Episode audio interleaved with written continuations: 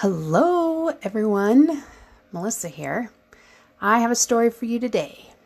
I want, I was in California over the weekend at a conference, and last day of the conference, heading into the conference center, and a biker didn't yield and crashed into my car and, you know, dented it and broke the window off. Everyone's okay, but uh, just a very interesting experience altogether on that. And it's I was eighteen years old when I was in my last accident, so I didn't really remember what to do, except for driver's license, registration, and proof of insurance. And of course, I forgot to print up my new proof of insurance, so it wasn't in the car, and I was all shook up trying to figure out how to get a proof of insurance and calling the insurance company. Long story short, got it in my email, got it all taken care of.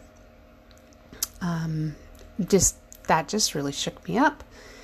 But I got to my conference and just kind of chilled, um, tried to move on and move forward, get back home, you know, and all the things you have to do once an accident happens with insurance. And he was uninsured, so now I have to take care of it.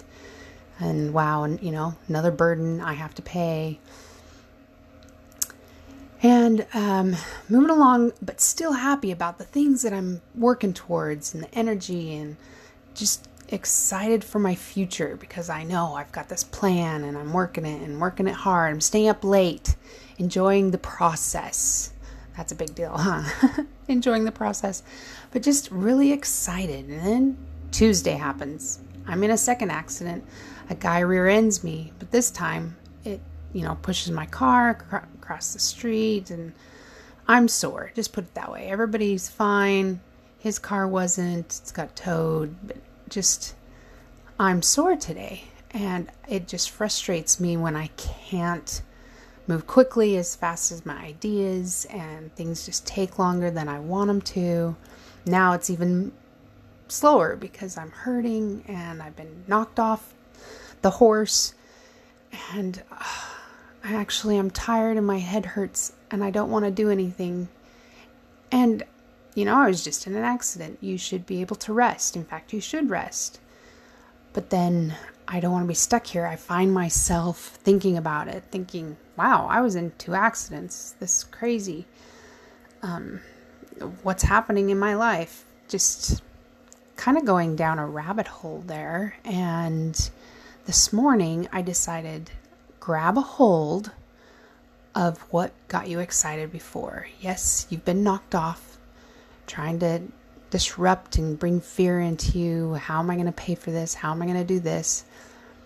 But grab a hold of what made me excited. That's what you need to do, Melissa.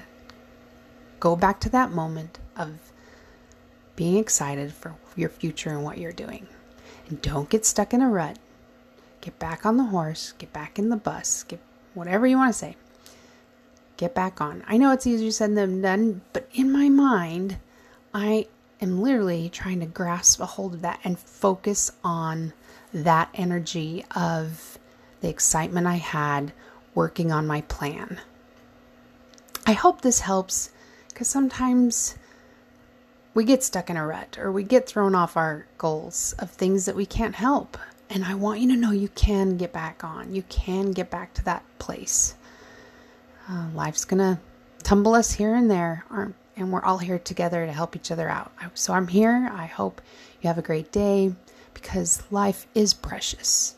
I lost my father and my grandmother to car accidents, and I think that's why it's really stirring me up, because it could have been worse, but it wasn't. And I can move on, and I can move forward and keep making dreams and things that I imagine come to life.